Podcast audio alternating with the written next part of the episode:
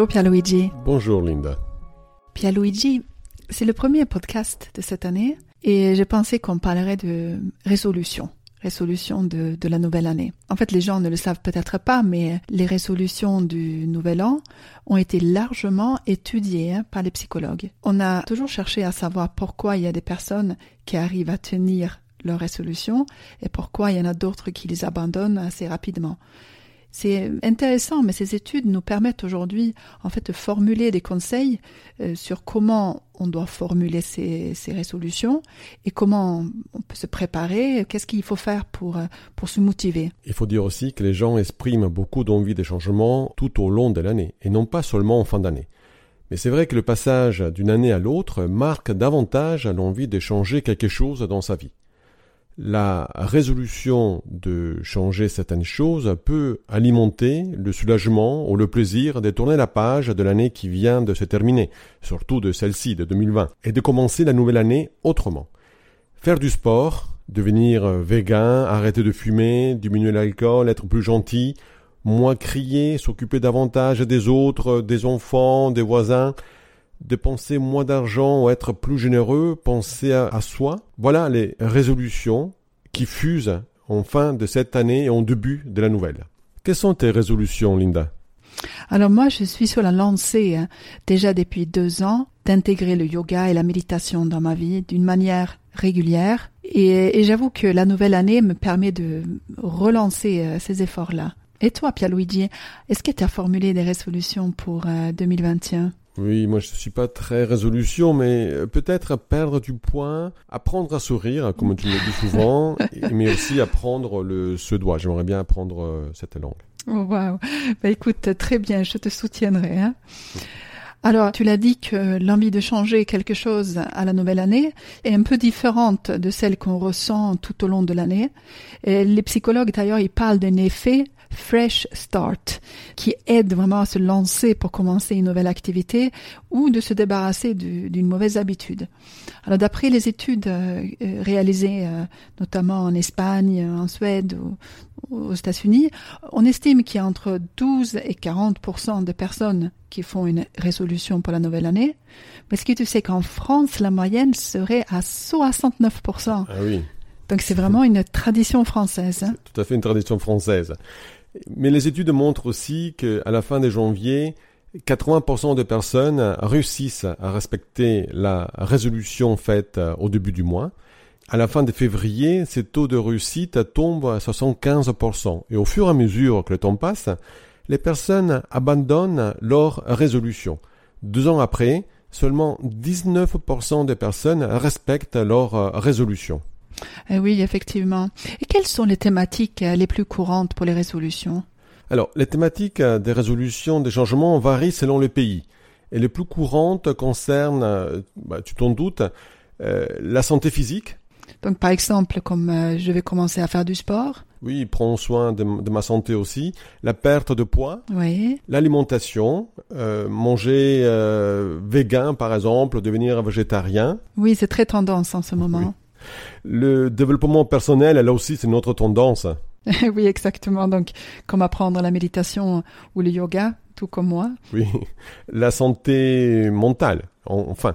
Oui, apprendre à mieux gérer le stress. Le travail, les études, une nouvelle langue par exemple. Oui, changer du travail aussi. Oui, le, le tabac, on arrête de fumer, ça arrive là. Hein, le, tabac, la consommation euh, aussi. Euh, de, oui, de consommer d'une manière plus écologique, et c'est aussi une nouvelle tendance. Voilà, de consommer de manière plus intelligente.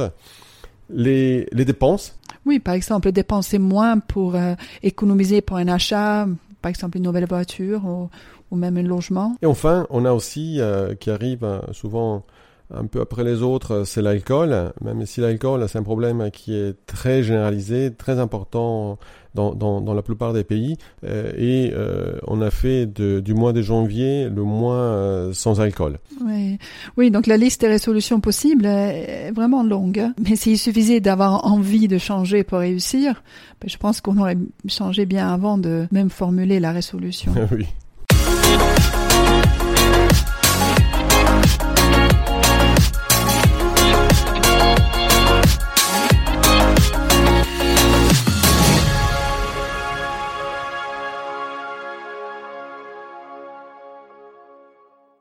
Partir de nos études, le premier conseil pour formuler une bonne résolution, ça serait de formuler en fait une résolution qui soit cohérente avec ses valeurs de vie. Il est évidemment normal de réfléchir à ce qui pourrait être euh, changé pour améliorer sa vie, mais il est aussi important de bien choisir quoi changer. Changer pour soi ou changer pour les autres est donc utile de prendre quelques minutes au plus pour identifier ce qui est important pour soi. Quels sont les domaines de vie auxquels je tiens, par exemple? Quand on parle de domaines de vie, cela peut être par exemple la santé physique, le développement personnel, la famille les relations qu'on a avec les autres. Est-ce que ma résolution me conduit vers ce qui est important pour moi? Si c'est le cas, cette résolution et les actions qui seraient mises en place vont obligatoirement avoir beaucoup de sens pour la vie de la personne être connecté avec ses valeurs, donc avec ses renforçateurs, permet de donner du sens à ce qu'on fait, c'est-à-dire une satisfaction. Et effectivement, c'est un principe qu'on peut également appliquer aux résolutions. Oui, Luigi, je travaille continuellement cette notion de valeur avec mes patients et je trouve que c'est très efficace.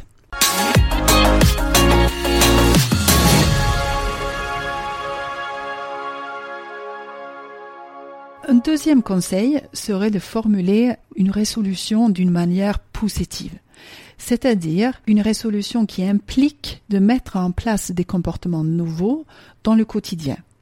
En fait, au lieu de dire qu'on va arrêter de faire quelque chose, il serait plus efficace de dire qu'on va commencer quelque chose. Par exemple, qu'est-ce que tu penses entre j'arrête la cigarette ou je ferai plus de sport? Laquelle de ces deux résolutions a plus de chances d'être maintenue? Bah, Je pense que c'est la deuxième. Oui, c'est ça. Les études montrent que c'est la deuxième résolution, faire du sport. En fait, arrêter euh, le comportement perçu comme négatif peut certes donner des avantages. Par exemple, d'arrêter de fumer fait que la personne se sentira plus libre, hein. elle est consciente qu'elle prend moins de risques pour sa santé, du coup elle culpabilise moins. Mais le comportement négatif est également maintenu par des avantages.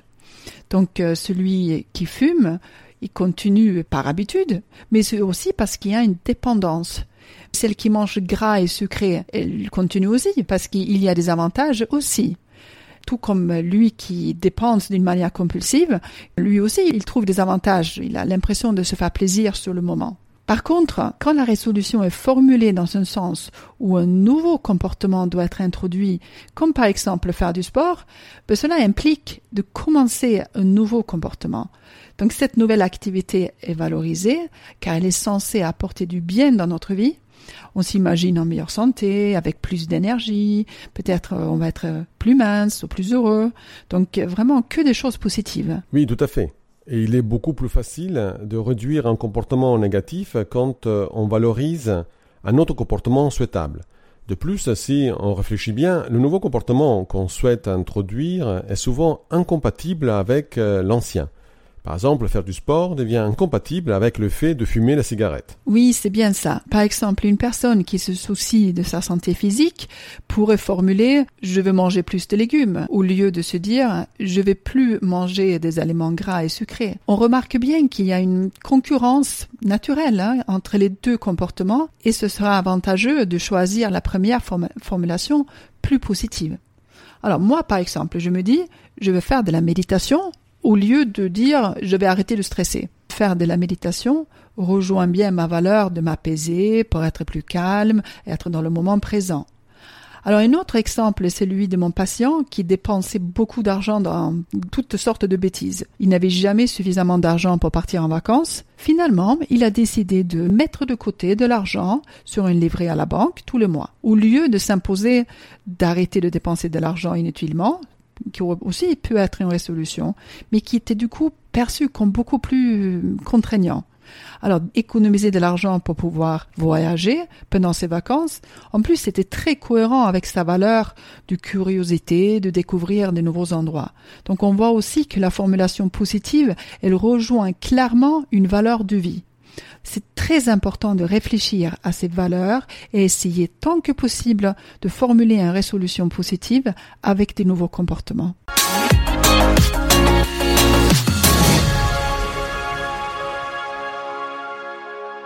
Pour notre troisième conseil, nous vous suggérons de préciser ce que vous voulez changer. Ayez des objectifs atteignables et soyez souple par rapport à ces objectifs. Oui, en effet. Si les objectifs sont trop flous, il est difficile d'avoir une stratégie de, de, changement. Par exemple, de dire qu'on va faire plus de sport, bah, c'est un peu flou. Dire qu'on va s'inscrire dans un groupe de CrossFit et faire de la course à pied une fois par semaine, c'est beaucoup plus clair. Alors un objectif précis permet de déterminer des stratégies efficaces pour l'atteindre. Alors, moi, je conseille néanmoins de formuler des objectifs raisonnablement précis pour mieux avancer. Alors, il est important de se donner la possibilité de pouvoir dévier un peu aussi. Ce qui est important, c'est d'aller dans la bonne direction et de rester motivé. Oui, exactement. Il est important de ne pas perdre de vue les avantages du nouveau comportement et comment il rejoint ses valeurs. Avoir fait un écart n'empêche pas de se remettre euh, sur les rails et poursuivre les résolutions. Oui, c'est bien ça. Un objectif trop compliqué à atteindre, ben, ça risque juste de démotiver.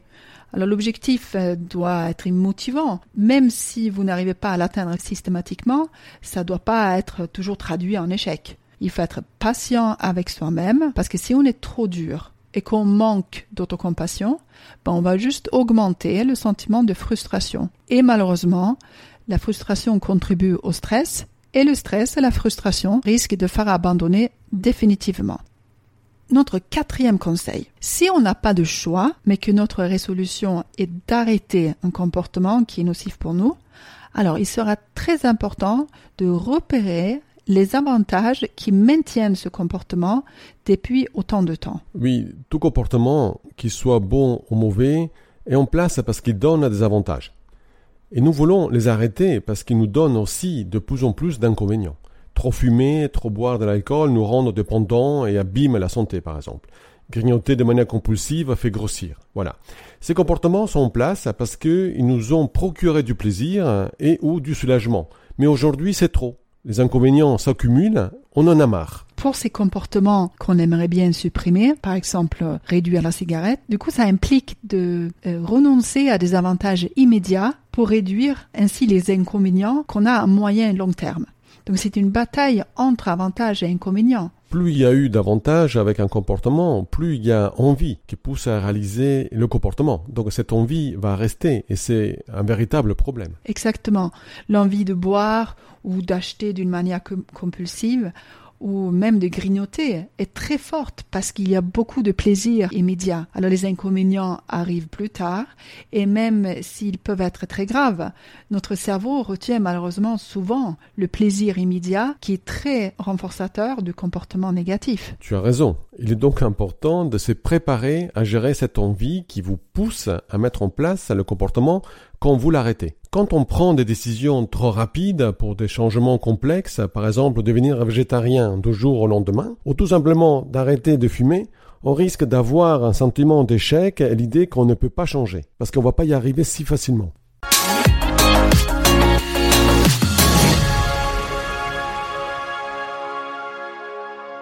Le cinquième conseil sera de préparer le changement. Mieux une personne à préparer le changement, mais plus elle aura évidemment de chances de réussir. Et c'est évidemment encore plus important de le faire quand on veut arrêter un comportement négatif. En plus, il y a des méthodes qui fonctionnent mieux que d'autres. Et celles issues des approches motivationnelles en thérapie comportementale et cognitive permettent aux personnes de changer efficacement de comportement. En thérapie, moi j'aide la personne à se motiver au changement en réalisant la balance motivationnelle. Il s'agit de booster la motivation de la personne en repérant les bonnes raisons d'arrêter et les mauvaises de continuer. Si votre résolution concerne l'arrêt d'une mauvaise habitude, pour augmenter les possibilités de réussir, il faut tenir compte de quelques précautions importantes. Voilà, c'est notre sixième conseil. Faites d'abord votre balance motivationnelle. La balance motivationnelle consiste à énumérer les avantages et les inconvénients de mettre en place le comportement. Les avantages et les inconvénients d'arrêter le comportement. Est-ce que tu as un exemple, Linda, d'un patient? Oui, j'ai Dylan. Dylan, il veut arrêter la cigarette. Il a déjà rempli les colonnes des avantages et inconvénients, j'imagine. Il a fait ça sur deux feuilles. Il a fait une feuille sur laquelle il a listé les avantages et les inconvénients de continuer de fumer. Et sur l'autre feuille, il a listé les avantages et les inconvénients d'arrêter la cigarette. À la place d'arrêter la cigarette, on peut aussi utiliser cette technique pour toutes sortes de comportements. Par exemple, si une personne veut devenir végétarienne, elle va lister les avantages et les inconvénients de continuer à manger de la viande sur une feuille, puis les avantages et les inconvénients de devenir végétarien. Oui, oui, exactement. La balance motivationnelle peut être utilisée pour tout comportement nous, que nous voulons arrêter. Nous utilisons l'exemple de la cigarette, mais ce n'est qu'un exemple parmi d'autres. Hein. Alors, quels sont les avantages et inconvénients de Dylan à fumer? Dylan, il a listé donc comme avantage de fumer qu'il aime bien les pauses de cigarette avec ses collègues. Ça le détend. Et après, il dit euh, une cigarette après le repas, avec le café, ben, c'est vraiment un plaisir pour lui. Et il dit aussi que ça le soulage, ça soulage le stress. Et quand il est fatigué, par contre, la cigarette, ça le réveille. Et après, il dit qu'il a, il aime aussi cette sensation d'avaler la fumée. Donc voilà, ça, ce sont les avantages de continuer de fumer.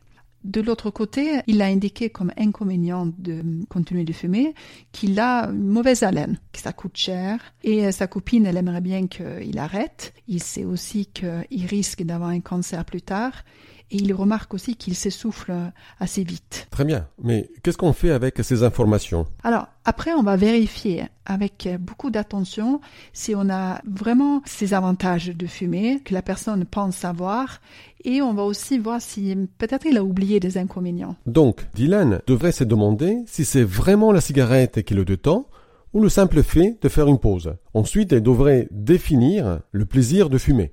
C'est quoi ce plaisir?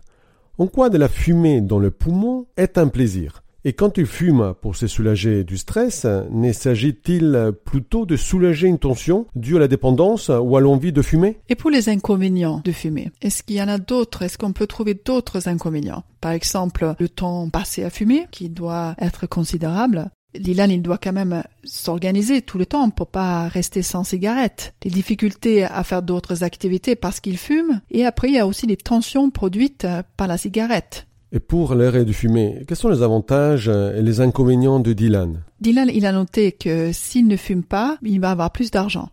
Il pourra mettre de côté, effectivement, pour euh, s'acheter à terme une nouvelle voiture il est aussi euh, conscient que sa copine sera plus contente. Après, il se dit aussi qu'il pourra reprendre le sport et, et du coup être plus performant. Mais il y a aussi des inconvénients qu'il a repérés. Il, finalement, il va pas savoir quoi faire pendant les pauses de cigarettes. Il est conscient aussi qu'il va être euh, plus nerveux et il risque de prendre du poids. Oui, en effet. Changer n'a pas que des avantages. Et il sera donc très important de se focaliser sur les avantages. Notre huitième conseil est celui-là. Il faut se féliciter tout au long du changement.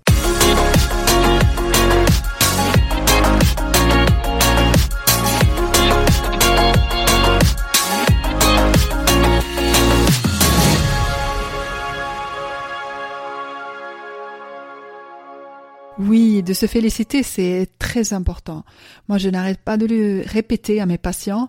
À chaque victoire, on se félicite on a tellement plus l'automatisme en fait de, se taper dessus, de se critiquer, et pour euh, inverser euh, cette tendance, ben, il faut un peu forcer dessus. Hein. Donc, félicitez-vous quand vous arrivez à atteindre un objectif.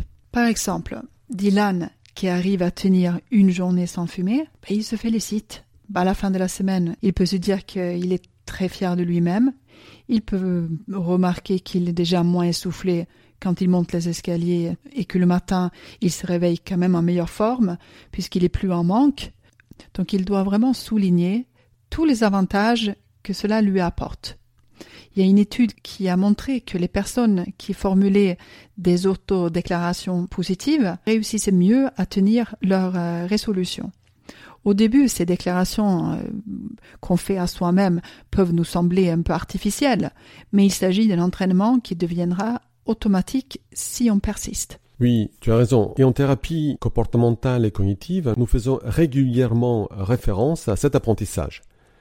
Si vous voulez voir un comportement augmenter en fréquence, il faut le renforcer. C'est valoriser, souligner les avantages obtenus, c'est complimenter, sont des renforçateurs puissants du comportement que la personne souhaite implémenter. Par exemple, prenons euh, Thomas, un autre, un autre garçon, qui se pose l'objectif de faire du sport trois fois par semaine. Il se félicite à chaque fois qu'il sort de la salle et qu'il a fait son heure d'entraînement. Il s'est dit qu'il est fier de lui-même et il porte son attention sur le bien-être qu'il ressent de s'être dépensé. On peut aussi reprendre l'exemple de Dylan qui lui s'offre un resto avec euh, sa copine pour se récompenser d'avoir passé une semaine sans cigarette. L'argent qu'il a économisé en arrêtant de fumer est maintenant utilisé pour passer un moment précieux avec sa copine. Il n'y a pas que des avantages dans le changement. On avait dit que les inconvénients sont nombreux. Donc notre neuvième conseil serait d'anticiper les inconvénients du changement et de les résoudre. Oui, les inconvénients d'un changement se présentent souvent en émotions négatives, comme euh, la frustration ou l'anxiété. Alors comment faire pour gérer la frustration, de faire le comportement qu'on a envie de faire dans le cas de Dylan, par exemple, comment peut-il faire pour gérer l'envie et la nervosité de manque? Qu'est-ce qu'il peut mettre en place pour euh, dépasser ces obstacles du changement? Alors Dylan, par exemple, il pourra apprendre à se détendre par la relaxation afin de mieux dormir et diminuer aussi euh, les tensions internes. Il peut aussi prévoir, par exemple, du chewing-gum ou des bonbons euh, sans sucre. Pour une autre euh, qui souhaite devenir végétarien, va devoir trouver des solutions pour gérer les situations qui pourraient se présenter. Par exemple, elle va dîner chez des amis ou dans la cantine de sa société. Comment elle va faire à ce moment-là pour gérer les repas? Et Thomas, qui veut faire du sport trois fois par semaine, comment il va gérer la fatigue après une longue journée de travail quand il n'a qu'une seule envie de se mettre dans son canapé et regarder Netflix? Toutes ces situations se réfléchissent et se préparent. Plus on est préparé, plus on tiendra.